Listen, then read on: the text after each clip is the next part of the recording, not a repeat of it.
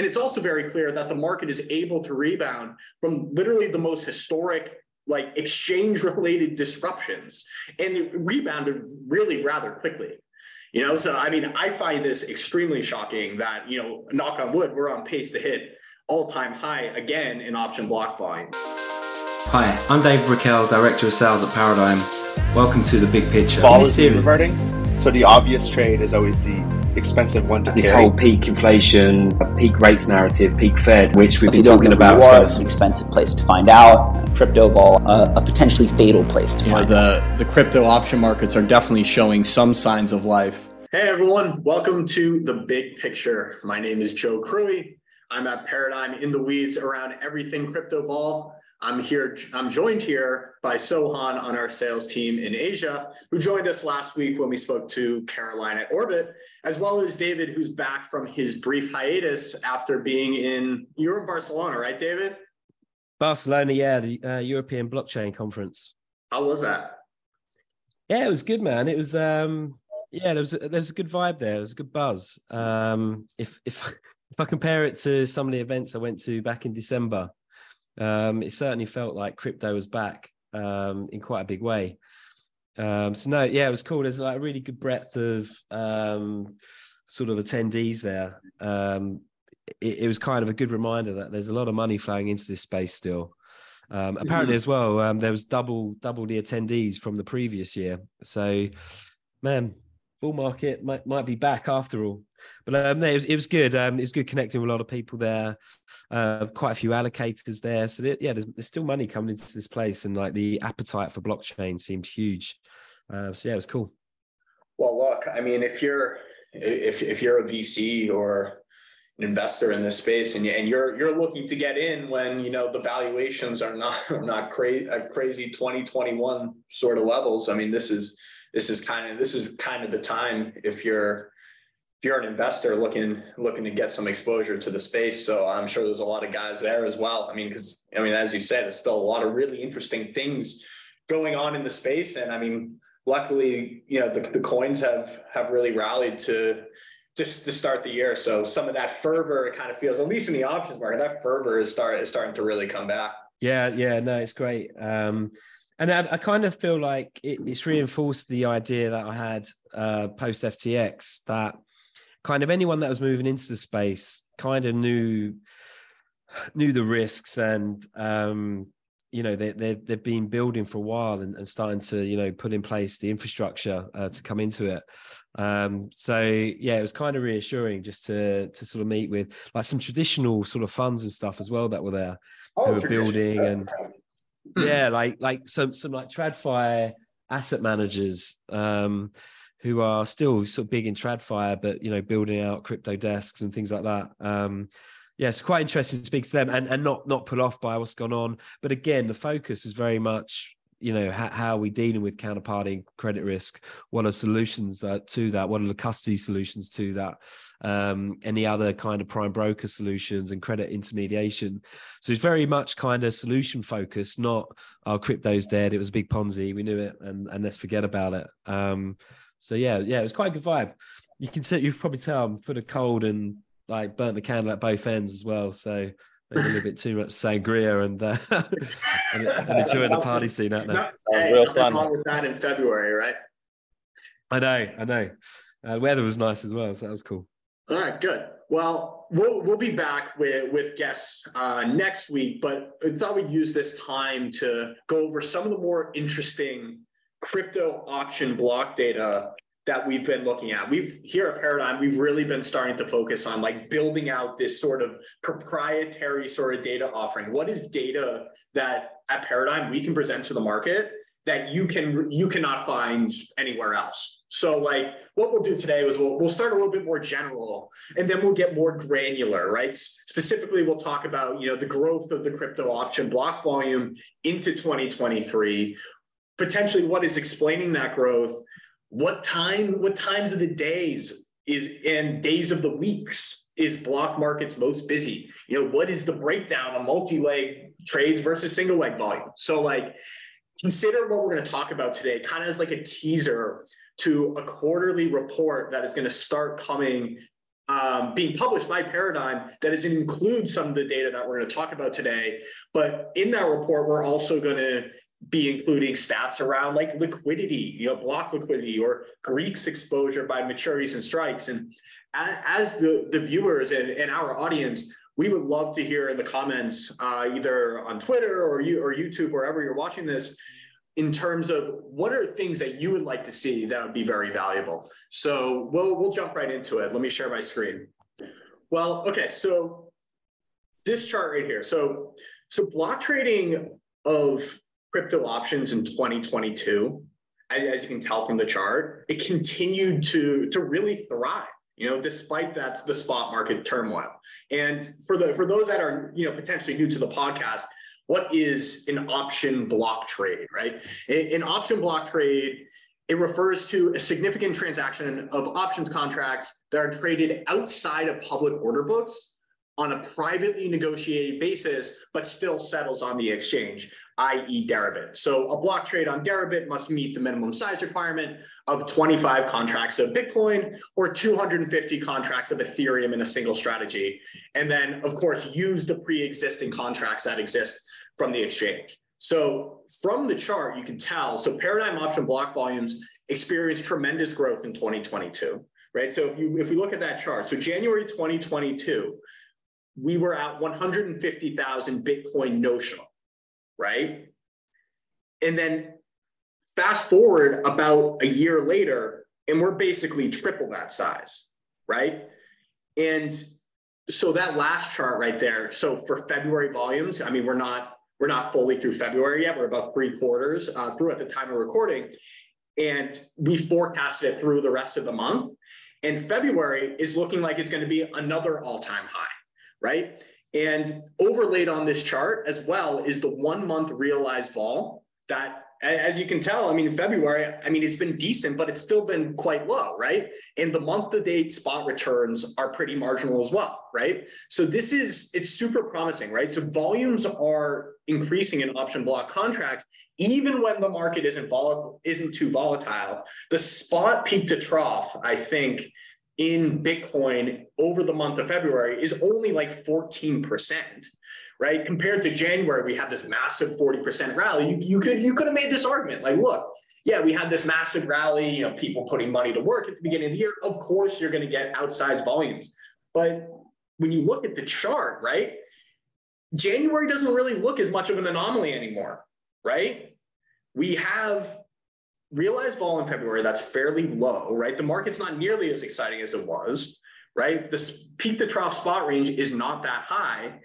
So, and the volumes are continuing to increase, which kind of tells us, I mean, of course, we're biased, that this market is here to stay. And it's also very clear that the market is able to rebound from literally the most historic, like, exchange-related disruptions. And it rebounded really rather quickly. You know, so I mean, I find this extremely shocking that, you know, knock on wood, we're on pace to hit all-time high again in option block volumes. What do you guys think? Yeah, I mean, I think one of the ways you need to think about blocks is it's the more institutional size, right? I mean, it's the non-retail players. So if realized vol is low, there's no, you know, dramatic need for people to, you know, go in and, you know, hedge their risk and buy options or sell options. So this is what this tells me is there's real demand for people to come in and express a view via options, and it's a directional view, right? So, and it's institutional players that are coming in to do that, which is obviously very promising for, you know, for us. Right.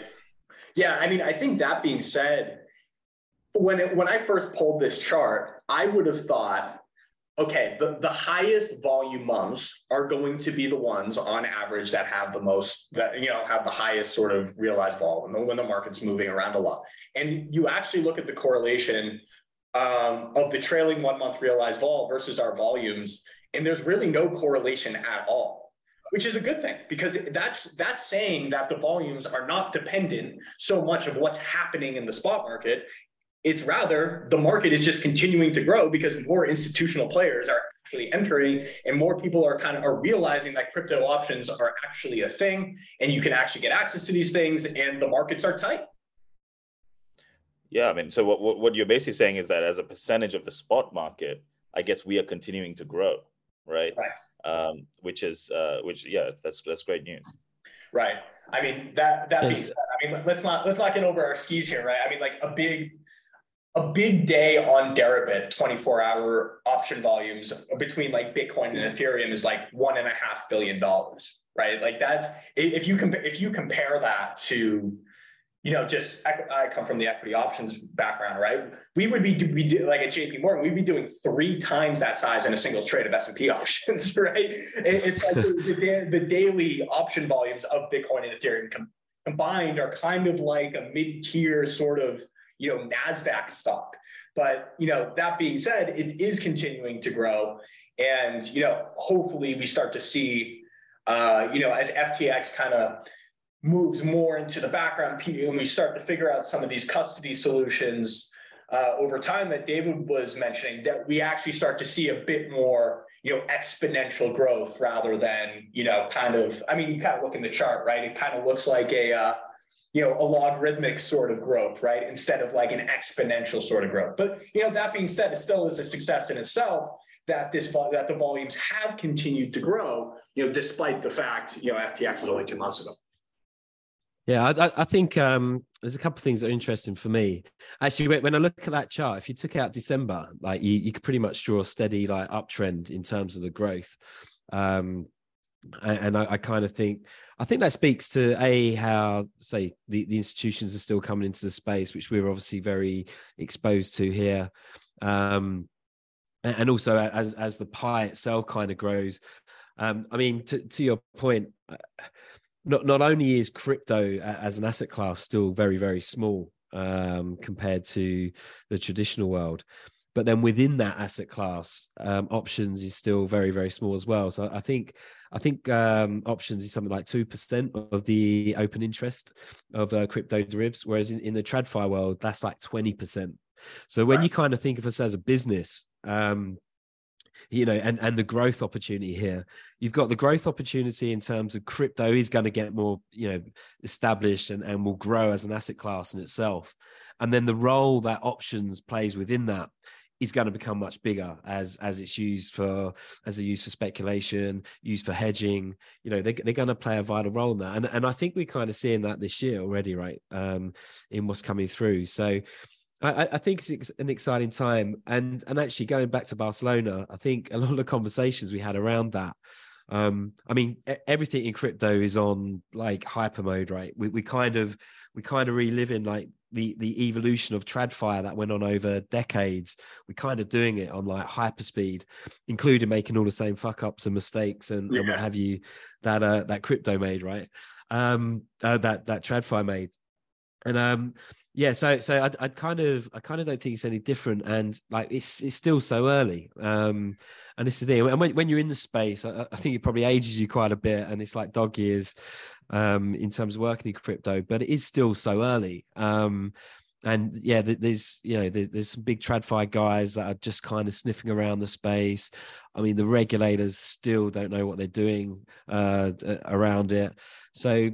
Yeah, I kind of, it always takes me back to, I think it was the Bill Gates quote that, you know, most people, what's the saying? But most people, you know, achieve less than they think they're going to in a year, but tend to underachieve on a 10-year time frame.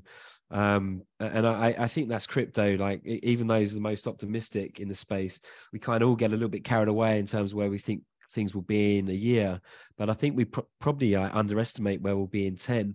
So it's kind of like everything needs a little bit of patience, but it's kind of stepping back and remembering we're super, super early in this game. And there's so much growth to come, so much money to come into the space. And you're starting to see that reflected in some of the charts and some of the flows, certainly I think that we're seeing. Yeah, absolutely. And I mean, I would say block option volumes tends to be like a fairly decent proxy in terms of institutional participation, because as we mentioned, right, in order to be able to do a block trade, you need to have sufficient capital to do so, right? You need to be able to meet the contract sizes of 25 Bitcoin or 250 Ethereum. And right, so if I just go to this next chart here, and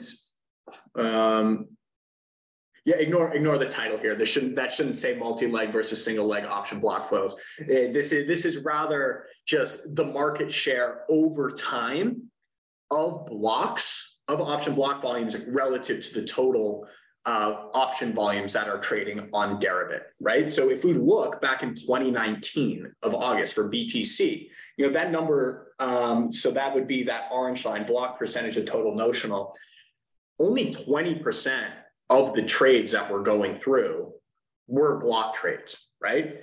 Fast forward January 2023, now 40%, or February 2023, 40% of all the trades that are going through now are blocks.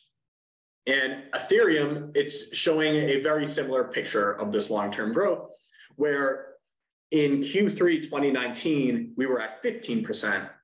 And then by Q4 2022, we are at 30%, right? So even like we all agree that more institutions, as you know, the custody issues and regulation hopefully gets sorted out, that more institutions are going to enter.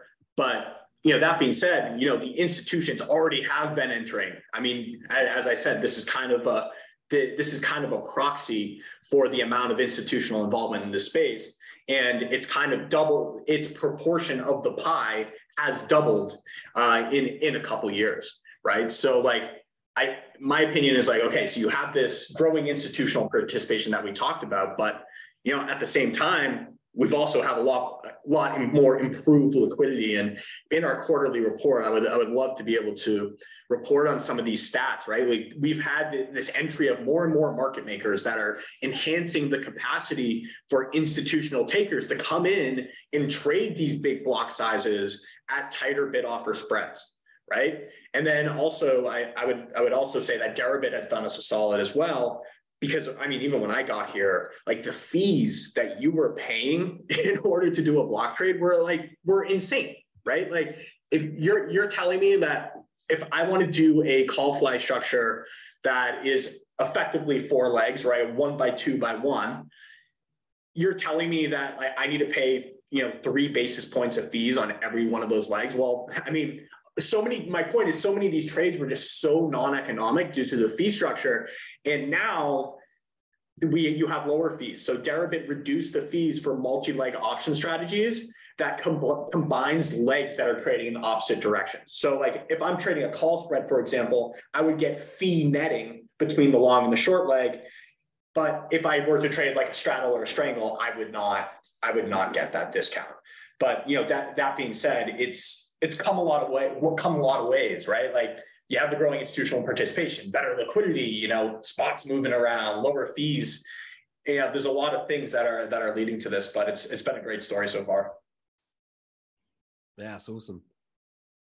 Yeah, I mean, I think one important point of note here is that the blue line is the block percentage of the total premium, right? So it's very easy to say like blocks as a percentage of total notional but that notional's maybe irrelevant, right? I mean, it might be a super 1 delta option or like a 50 delta option, which is real, right?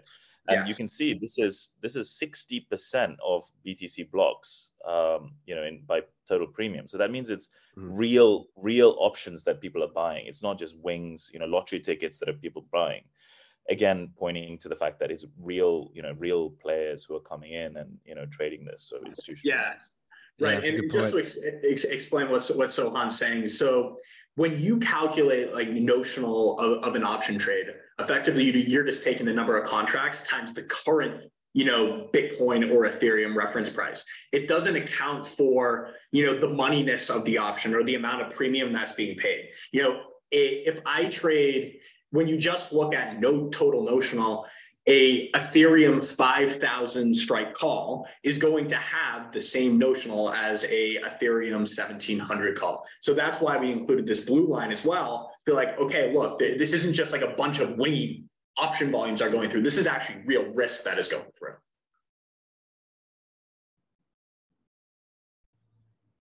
All righty. Yeah, that's huge. Let's move on. Yeah, well, I mean, I guess I can briefly mention this. I mean, if you look at this is kind of just like another proxy for institutional involvement versus retail. I would say it's fair to say that retail is going to be much more likely to trade single-legged options, you know, rather than multi-leg, right? Retail is just generally scared going short options, right? Even if you're just like trading a call spread, right? People are like, oh, like, you know, people just get a bit nervous, right? As opposed to institutions that, you know, are doing multi-leg strategies all the time, right? And you can basically look, so the green in this left chart has just continued to shrink while the blue has continued to increase. So that blue is the multi-leg proportion, and then that green is that single leg proportion. So you can kind of really tell that towards like the end of Q4 2021, this is what kind of really when the institutions really started to enter. And you can see that in the right chart as well. This is basically just the multi-leg option blocks as a percentage of notional, which was 30% in December 2021, and it just completely skyrocketed. Now we're at this steady state or so, where about, you know, 2/3 to 3/4 of the volume that is traded is coming in the form of multi-leg block options.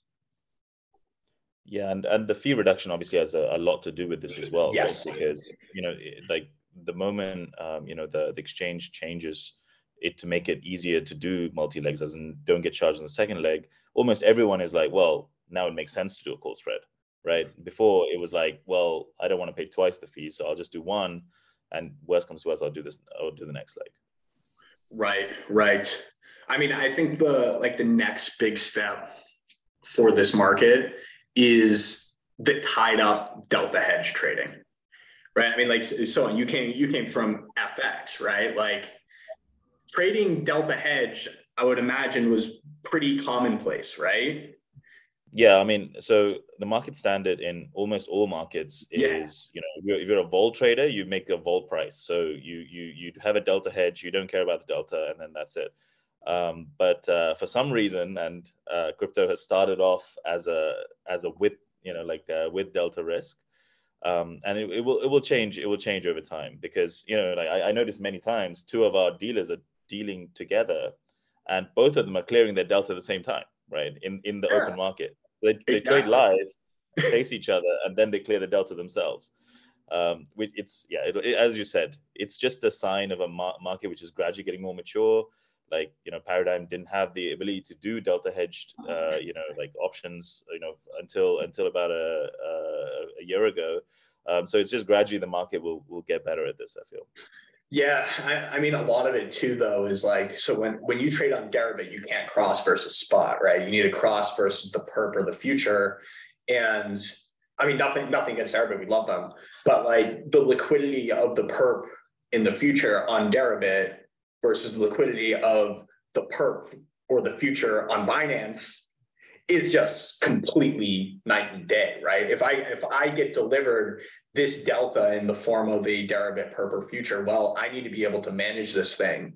And the reality is there's a lot of cases where if I were to trade like OCO, an option structure live, not versus delta, in that same option structure versus delta, I would get a tighter price on the live versus the, you know, the delta exchange, right? That coming from, you know, like that is just complete craziness to me, right? That this is a thing, and who knows? Maybe as more liquidity comes onto Deribit and the perps, or we kind of figure out this whole like cross margin thing. Right? Like, imagine if you could trade a Deribit option versus a Binance perp, right? Yeah, if you can do that, you deliver them delta that you can actually trade, or, you know, or like a Binance, you know, Bitcoin spot, then I think the market gets a lot tighter. Yeah, I mean, it's actually one of the main reasons why I feel there is, you know, that there is room for another exchange player to come in as an options exchange, right? Like, so like we have, you know, for example, Bybit, right?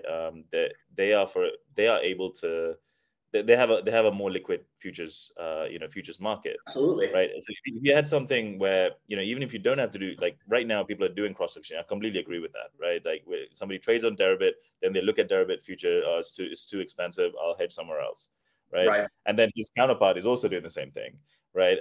If there's one exchange where you can do everything, that would materially, you know, save the liquidity, of the market.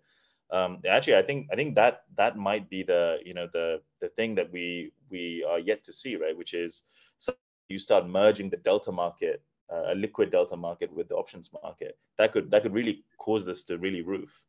Right. What you need is like a liquidity network that's settlement agnostic, that you could do all of that in one place and then just settle where you want to settle. Oh my God, Jesus! I see. Oh, here we are, Paradigm. If you're an institutional investor who's like, or you know, fund manager that's running a vol strategy in equity or FX, right? Who's used to doing everything delta hedged. And then you kind of realize that you're coming into here and you're introducing a lot of the slippage risk and, you know, the cross margin implications of managing your delta and your option risk on different exchanges.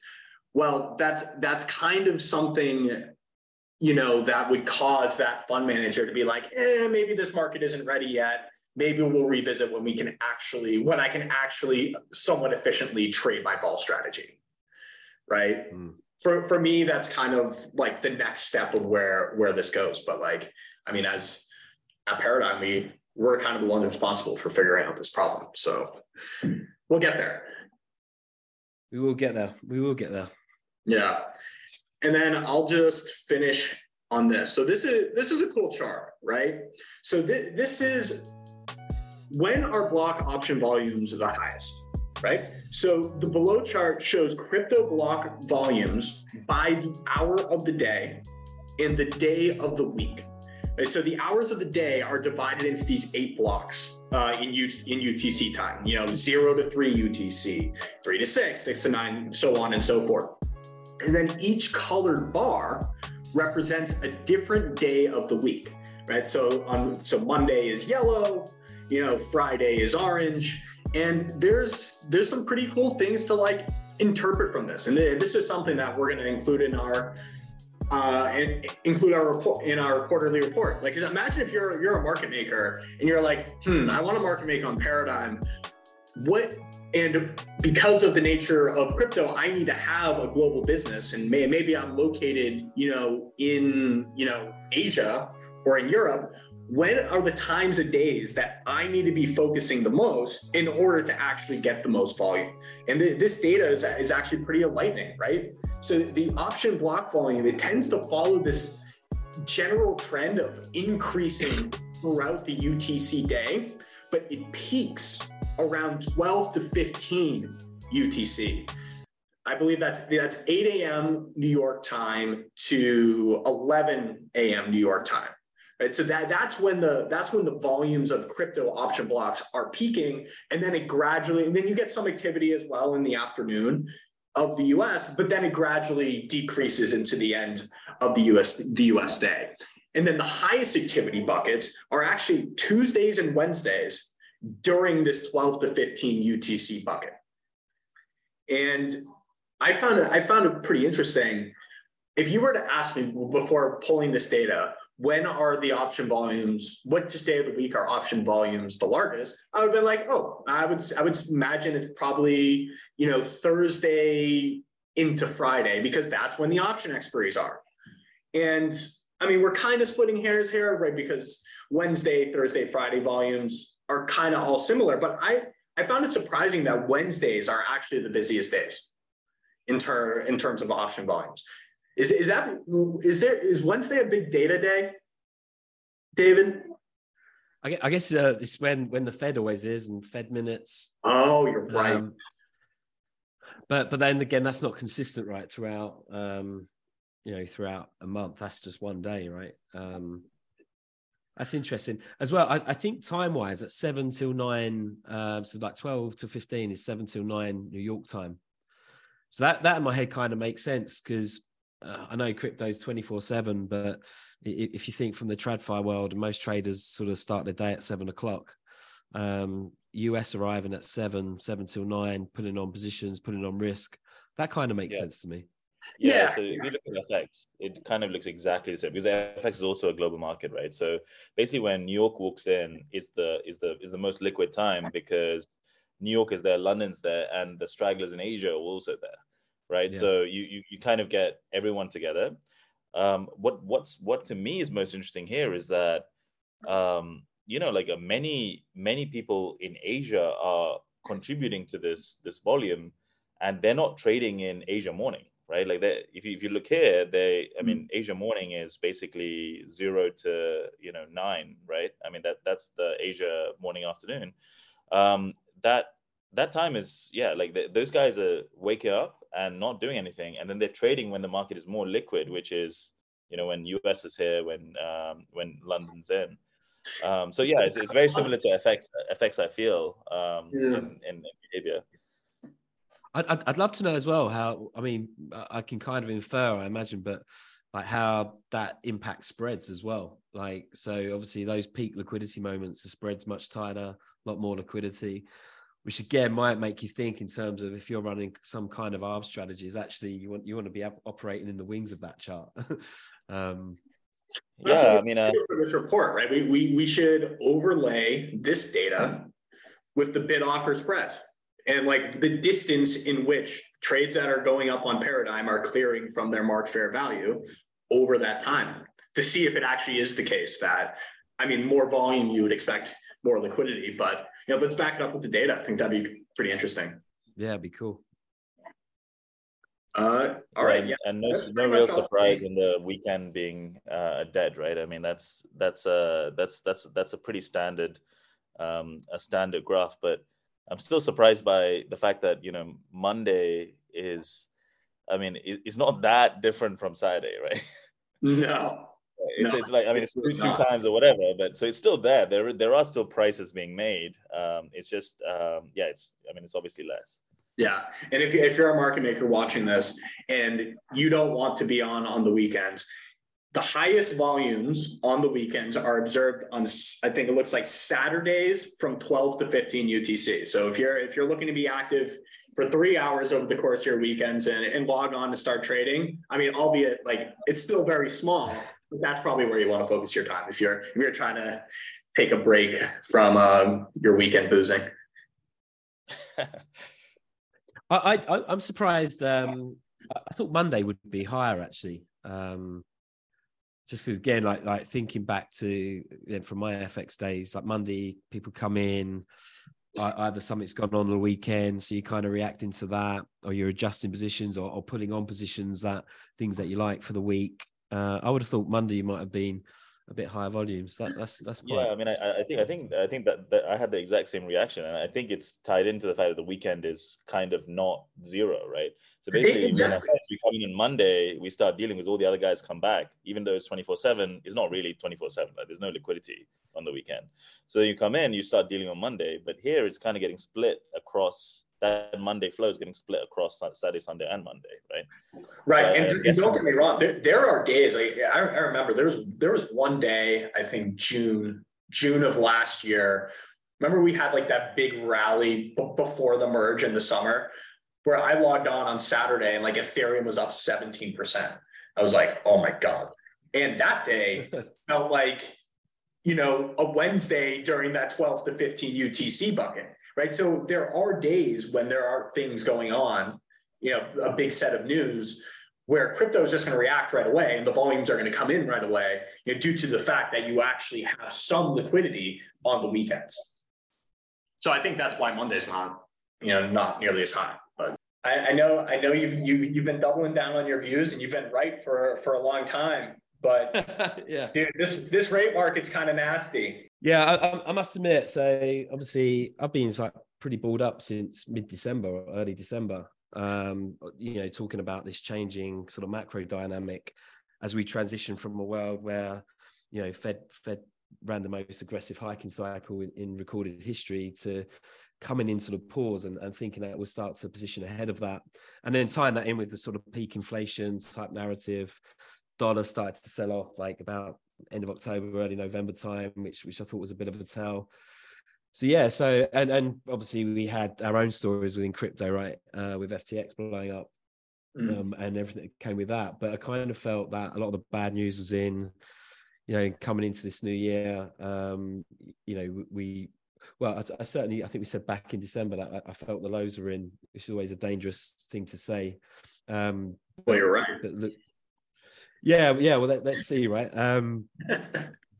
But yeah, so that sort of thematic was playing out pretty well. I've kind of spoken before about within my, to try and simplify my macro framework, where we look at sort of rates, liquidity, dollar, risk, and then sort of flows and positioning. And that's kind of how I try and look at the world.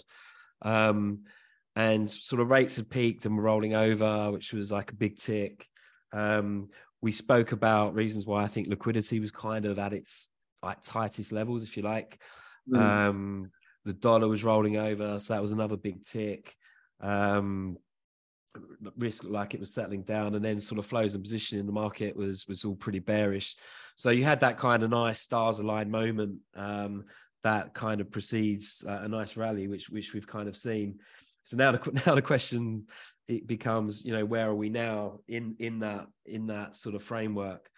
So yeah, the rates move is worrying me quite a bit. So we've had a sort of huge sort of rates reprice over the last couple of weeks in response to better data. What's quite interesting in that is you kind of get in Twitter arguments with people about, you know, markets are going to sell off because of recession, and there's me going, look, it's about rates and liquidity. We're a function of rates and liquidity.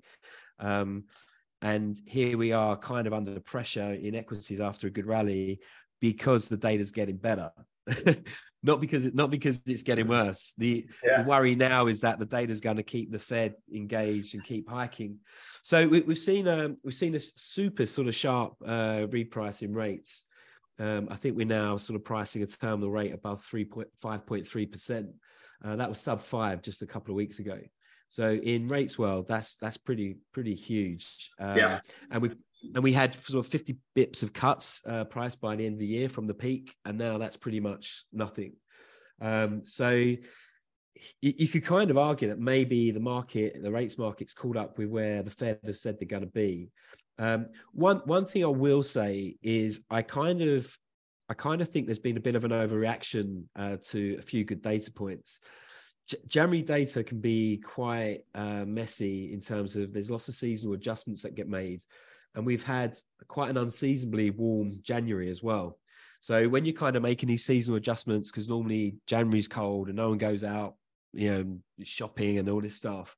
So they make adjustments to try and, you know, like kind of keep an underlying track of where the data would be if it wasn't for that. So hence when you throw in a warm January, that kind of messes with the data.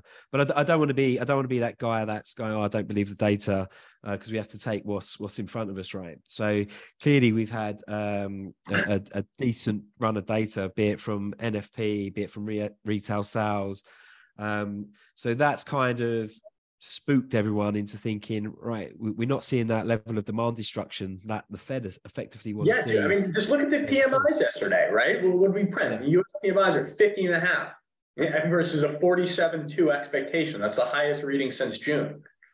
Right? What's weird? Yeah, and what's weird, it's kind of gone, the trend of data was all going one way and everything was pointing to like contractionary PMIs. And then everywhere, not just in the U.S., but like we had really strong numbers out of the U.K., so it kind of makes me question it a little bit. You know, it'll be interesting to see whether that sustains. My feeling is it won't, and we'll revert back to the trend of sort of weaker data prints. But nonetheless, that is what it is. So we've had this pretty sharp repricing in rates that all things equal should have absolutely hammered risk and should have hammered crypto.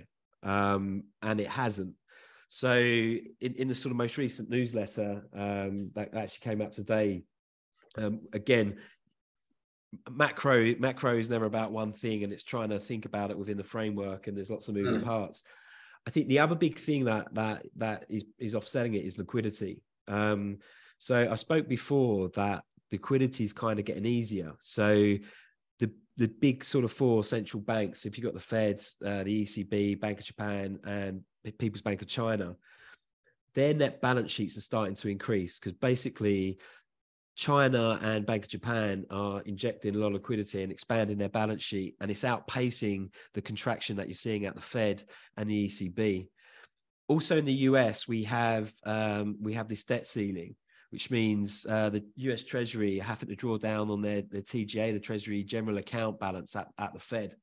So effectively, without getting too technical about it, effectively, when they're building that up, they're issuing bonds, taking liquidity out of the market, and then they're keeping their cash at the Fed.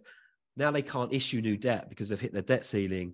They're now they're needing to go and tap that cash reserve at the Fed. So effectively, they're injecting that back into the market. So you've got that as a massive offset to QT. Plus, you've got the Bank of China and Bank of Japan expanded balance sheets. On Friday, we had the largest ever cash injection from the PBOC on their 7-day repo. So net, they injected 632 billion yuan into the market.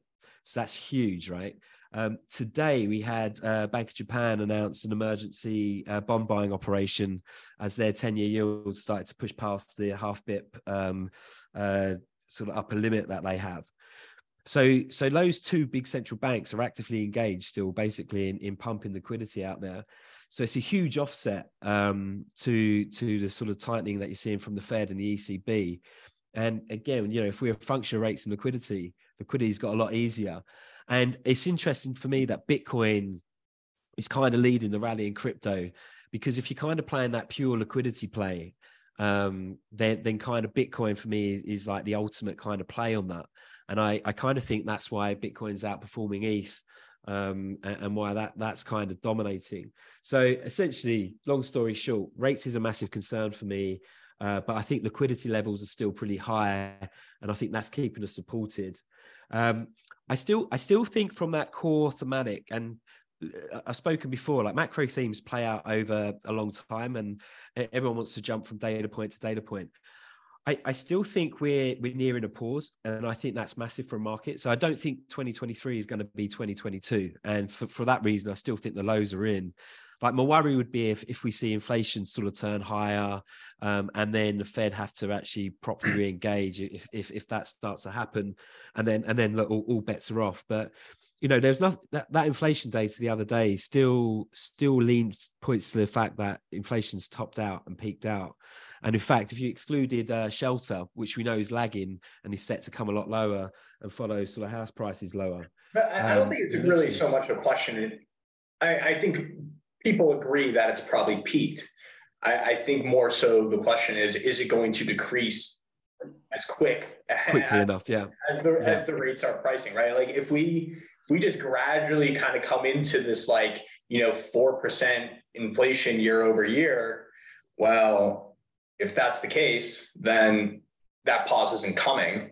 And then we're kind of back to this 2022 status quo where they need to continue to raise, and which is going to hurt risk.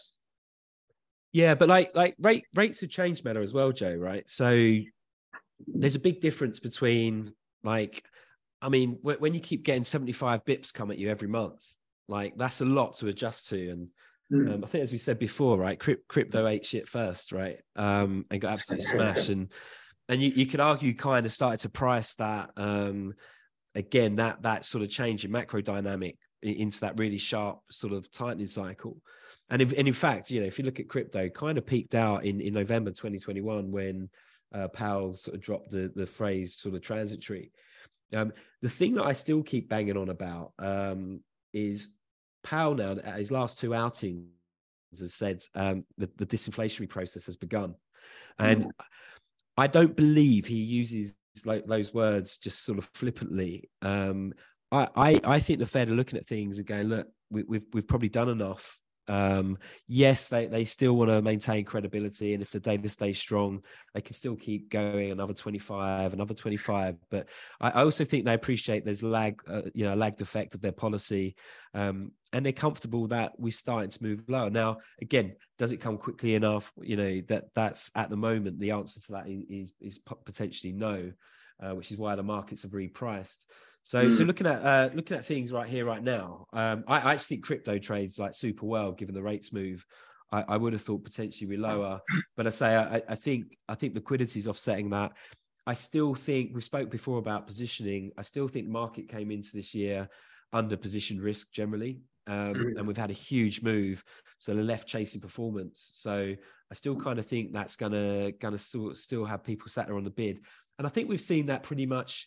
I know we've seen a little bit more sort of bearish flows, certainly in the front end, but we're still seeing people put on some top side, right? Upside at this point continues to really dominate the narrative. Yeah, a lot of June, and then short dated, upside convexity plays, like how this Feb 26,000 strike over the past week traded 8,500 times on Paradigm.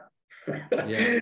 I mean, looking at the open interest, some of these were like closeouts of positions that were put on previously, but net, people are adding to the upside. And I think macro aside, I mean, you look at what really sparked the big rally last week, right? It was all those Mr. Sohan, you're Mr. Hong Kong, right?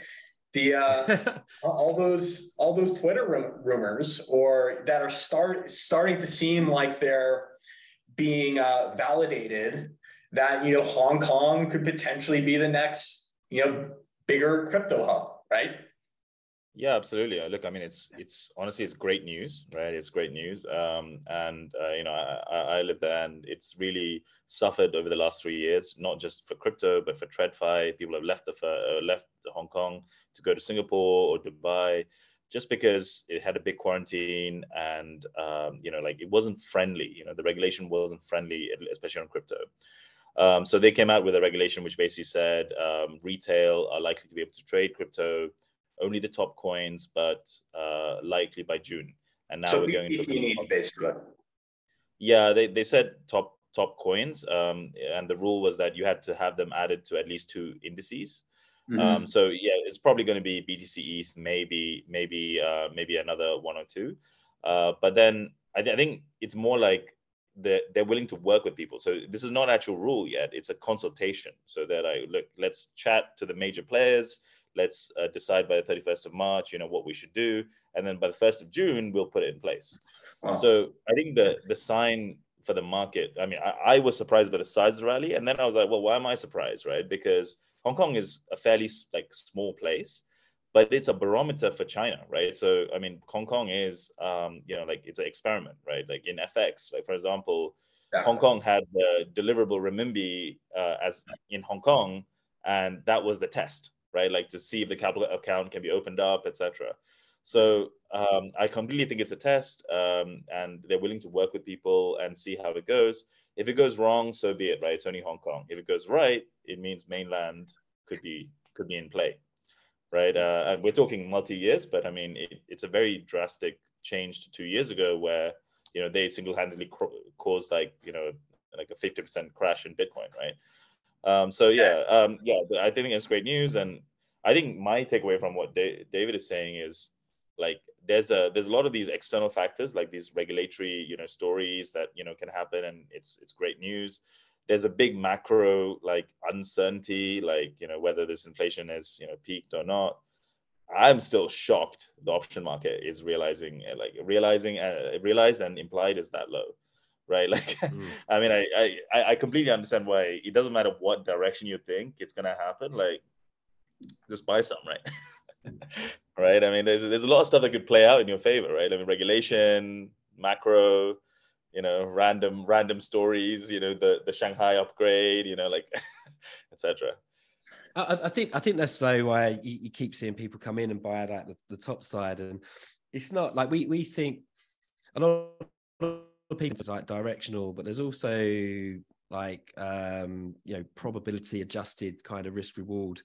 And again, like if you're a crypto fund, you know, you can't not have that exposure to the upside and the risk that it actually happens, right? And flies. So you have to own some of this stuff, because something comes out and as we know, like, you know, crypto can move just as rapidly to the top side as it does to the downside. So yeah, there's a lot of positive stuff out there at the moment. Well, one of the other things as well is that, you know, we had a lot of FUD around the SEC and Gensler coming out and, you know, going after staking and all that stuff. And actually, like, it wasn't that long ago, right? That would have been a good 10% sell-off. And yet crypto kind of didn't blink. And then actually the sharper rally was on the Hong Kong story. So it just shows me that sentiment's changed. There's been a pretty substantial sentiment shift towards this space. It kind of feels like it's had a lot of bad news thrown at it. It's survived. It's kind of, it's weathered that storm. And now sentiment's turning quite positive. Also as well, I think there's kind of this sense that, look, the SEC are going to do what they're going to do. And maybe crypto just builds outside of the US. And kind of the Hong Kong story kind of fed nicely into that. Like, do you know what? We can have maybe crypto builds outside of that. Now, the US would be stupid if they let that happen. But nonetheless, that's kind of feels like the route that they're going at the moment, potentially, to allow, you know, everyone else to embrace it and build around it. Yeah, the Hong Kong announcement was quite timely, right? Like it's been very clear over the past 2 months that the SEC has been tightening its grip around crypto, and then it got really, really bad, of course, with Kraken. And then, then Hong Kong comes out and, you know, smells the blood in the water, sort of saves the day. And it's pretty interesting. I mean, where are most of our upside flows like coming from? They're coming from Asia, guys.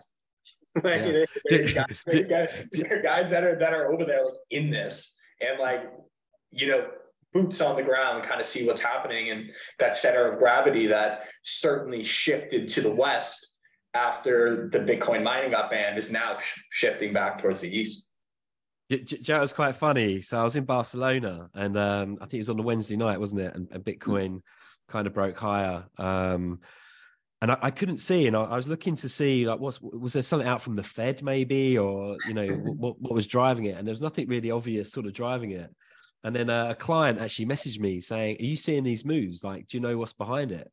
And at the time, I'm in some Sky Lounge bar in Barcelona. I'm like, I don't know, but, like, I've been drinking sangria. Every sangria I have, it seems to go up. And he was like, keep going. Actually, to be honest, it happened in the middle of the night for me, right? Like, you know, I woke up, I was like, what is causing this? And I read the headline, and I was like, oh, that headline, it can't be that headline. Surely it can't be that headline. And I was like, wait. You gotta think about it, right? Like it's not like a small isolated place, right? You gotta think about it as an experiment for the future. So I guess that explains the rally, yeah. Right? But it's interesting, and like bringing it back to the macro, say given the rates move, which I think is ugly, you know, crypto trades pretty well, like considering that the pullback after a decent move. And again, like knock on wood here, I guess, but like the pullback after a decent move has been pretty shallow. So I think the price action still looks really constructive. And I'm more cautious here than I was coming into the year, just given this rates move. But I still think liquidity is high. I also question, it feels to me, I've said before, like Joe, I know we've spoken about this, like the market's still trading that 2022 playbook. And I feel it's like the market's psychologically scarred by what went on in 2022. So it's interesting to me how quickly it's gone into this panic about let's sell bonds, the Fed are going to have to hike rates in, you know, for into infinity and beyond. And they've kind of jumped on that. And I just feel it's a little bit overdone. And if rates top out here, then I think the tailwinds of liquidity, this positive sentiment, then we can take that next leg higher. So I'm still pretty positive that we're actually going to sort of take a next leg higher, but we do need rates to calm down. The dollar kind of peaked out on Friday. So I think that's helping things as well. If the dollar starts to ramp up, again, that's another part of the framework that's breaking down, that you start to get a little bit more bearish. But that seems to have kind of topped out on Friday. The other thing, and if I can share a chart, yeah, sure. I always say oil's quite important as a macro sort of factor input. Let me see if I can work out how to share this chart. So you see in this chart so this is oil against 5-year break-even inflation. And like, so oil for me, again, as a part of a macro framework is quite an important input, right? Just given the importance in the world of oil, often has sort of tight correlations with the dollar, but it also is a big sort of driver of inflation expectations, right? For obvious reasons, oil goes up, inflation goes up. And typically would lead inflation expectations. So if you look like the general sort of direction of this, as kind of oil come off, we start to see inflation expectations fall, and oil bounces again, inflation expectations go up. So we started to see oil starting to come lower again. Oil looks for me like it's going to absolutely like tank, like the price action looks awful. But you start to see oil come lower again, but yet inflation expectations keep going higher. And actually, if you look when inflation expectations bottomed here around the 18th of Jan, that's when US yields topped out. So inflation expectations, if you overlay 10-year yields with this, they tend to track pretty nicely as well. So the reason why I think yields are probably going to top out, and we got the Fed minutes later, and maybe that they completely embarrassed me, but again, all things equal, just looking at this, this move in inflation expectations looks like it's completely overshot. And I think that's a market that's psychologically scarred by 2022 and the inflation narrative, the Fed hiking rates. And so you see in the market price in this sort of rampant inflation again, that's kind of going against what certainly what oil would suggest. And I kind of think this is going to settle down and catch back down to where oil's trading. So then this inflation expectations settle back down, because I think they've got carried away of themselves after a few good bits of data. Inflation expectations settle down, catch back down to oil. Then I think you see yields come back down. And then that's when dollar probably come back lower quite a bit. And then like that liquidity, that positive liquidity pulse that we've been talking about starts to take over, and that's when I think you'll see Bitcoin sort of blow through the resistance up through 25k and beyond, and ultimately I think we'll kind of sort of push towards 30k Bitcoin and 2000 ETH. But I think we just need to see this rate sort of pull over, and I'm looking at this chart to see will inflation expectations turn back lower. And I think if oil continues to break down, I just really struggle to see how you keep pricing in higher inflation when oil, which is so sort of such a fundamental input, is breaking down. So I'm kind of looking at this. I'm expecting inflation to roll back over, and certainly inflation expectations to fall, which will then pull yields lower. And I think that'll perhaps sort of take the sort of stranglehold off of crypto that's kind of just sort of creating that resistance at the moment. So I think that's quite an interesting chart as well to keep an eye on. Right. Yeah. I guess the last point, because we're starting to run a little bit over here, is, I mean, I totally agree with you around the Bitcoin narrative, and I think there's a reason why there hasn't been as much euphoria around Ethereum. And, you know, a lot of people, oh, Shanghai upgrade, like, oh, that's a great thing, because it means that like Ethereum 2.0 is going as planned. But like Shanghai upgrade in terms of short-term price action is not a good thing, right? Like Ethereum has been one way. It's like literally, since I think it was the Beacon chain, right? If I wanted to stake my Ethereum, well, my Ethereum was locked up unless I did it through, you know, Lido, which was kind of like the liquid staking protocol where I'd get the stake ETH, and I'd be able to do that. But reality is 2/3 of Ethereum that is currently staked is illiquid, right? And if you look at, there's some pretty good research around this, that at current prices of Ethereum 1700, around 60% to 2/3 of people that have staked their ETH are underwater, right? Because they were staking at 2,500, 3,000, right? And then of course, you know, there's people that, you know, had staked a lot earlier and definitely making money. But you could make this argument that there's this pent-up withdrawal demand. right? That as soon as I'm able to get my money out, and of course the Ethereum withdrawals are subject to I think something like 50,000 like Ethereum per day. It's not like it's a rush for the exit sort of thing. It's going to happen over time. Well, if there's this pent up withdrawal demand, and then for the foreseeable future, you just have all these net outflows of ETH, of people just trying to get the heck out of this thing. Well, what's going to catch that?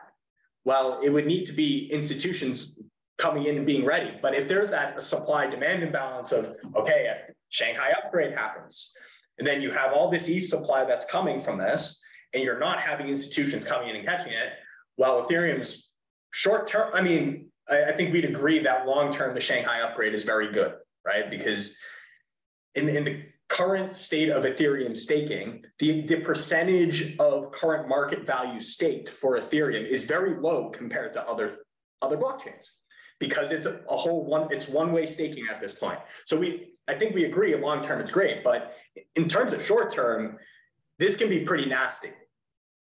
Yeah, I mean, yeah, I think we should do an entire podcast on the Shanghai upgrade, to be honest. And I think that's a great idea for next week, if you have if we have nothing to talk about. But Joe, it's interesting to me. There's nothing. I know there's no set date in terms of where this is going to happen, when this is going to happen. But I mean, I think everywhere I'm reading is telegraphing late March that this is going to happen. That's the term structure. Yeah, there's nothing really being priced there. But Joe, my actual thinking's the other way on the Shanghai upgrade. So, like, ETH's my biggest position, right? Sorry for any Bitcoin maxis watching this, but ETH's my biggest position. I've got a chunk of that staked because I've got a long-term view on this. And when I staked that ETH, I knew it was locked up indefinitely, right, or for a long time. And this is right before we've even had the merge and what have you. You start locking it up, and then you got to wait for the Shanghai upgrade. So the sort of mindset that would have locked that up is probably a long-term holder, I would say. And for me, the chances... I think it depends on the price that you lock it up at. I would agree the people that are locking it up at $500 of ETH, yes, are probably the long-term holders. But the people that are locking it up at 3,000 and who are deep underwater are going to have a higher propensity to sell than somebody that is, in the money on it. See, like, the reason I think differently on that is because if ETH was, say, at 10,000 now, right, my propensity to sell would be a lot higher because I'd be, shit, that's going to be a lot of money for me, right?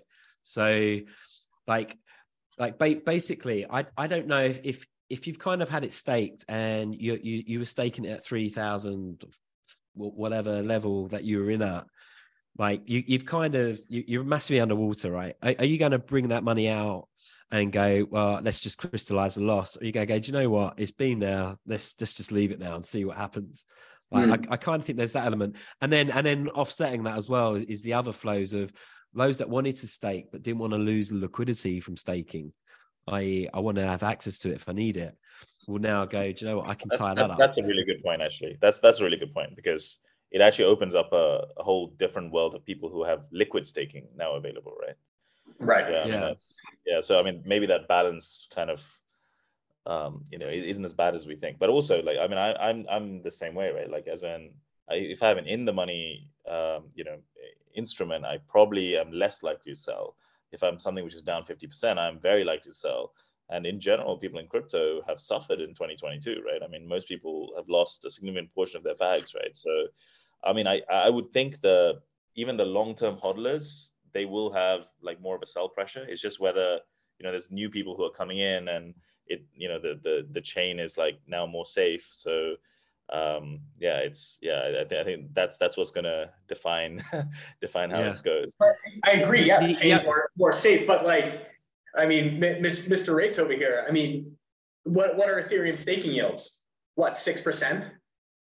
I mean, compare that to what you can get in the 10-year treasury, right? If I'm just looking at where I am on my risk spectrum, I mean, don't get me wrong. Like, I believe in the whole thing. I'm just trying to be the devil, play devil's advocate here, as he may be an institutional guy involved. Like, oh, I get 4% treasury yield versus 6% staking it. you know, with this validator node where I don't know what the hell they're going to do. Yeah, fair. That's fair. The other thing I think with ETH that might be holding it back a little bit relative to Bitcoin is, again, Gensler going after calling anything that moves a security. From what I understand, Bitcoin is the only thing that he's kind of classified as a commodity. Mm. So it's kind of like, I can understand people going, look, if I'm bullish crypto, I don't know what the SEC are going to do, and I'm unsure around that, then maybe Bitcoin is just a cleaner play at this moment. So I do think that's hampering. And probably my biggest fear as an investor into Ethereum is, yeah, if he comes out and labels it as security tomorrow, what does that mean? So you kind of sit there and look at that and go, well, yeah, is it just easier to be holding Bitcoin? So I wonder how much that is playing into investor psychology as well. That's true. I think that's a really good point to end on.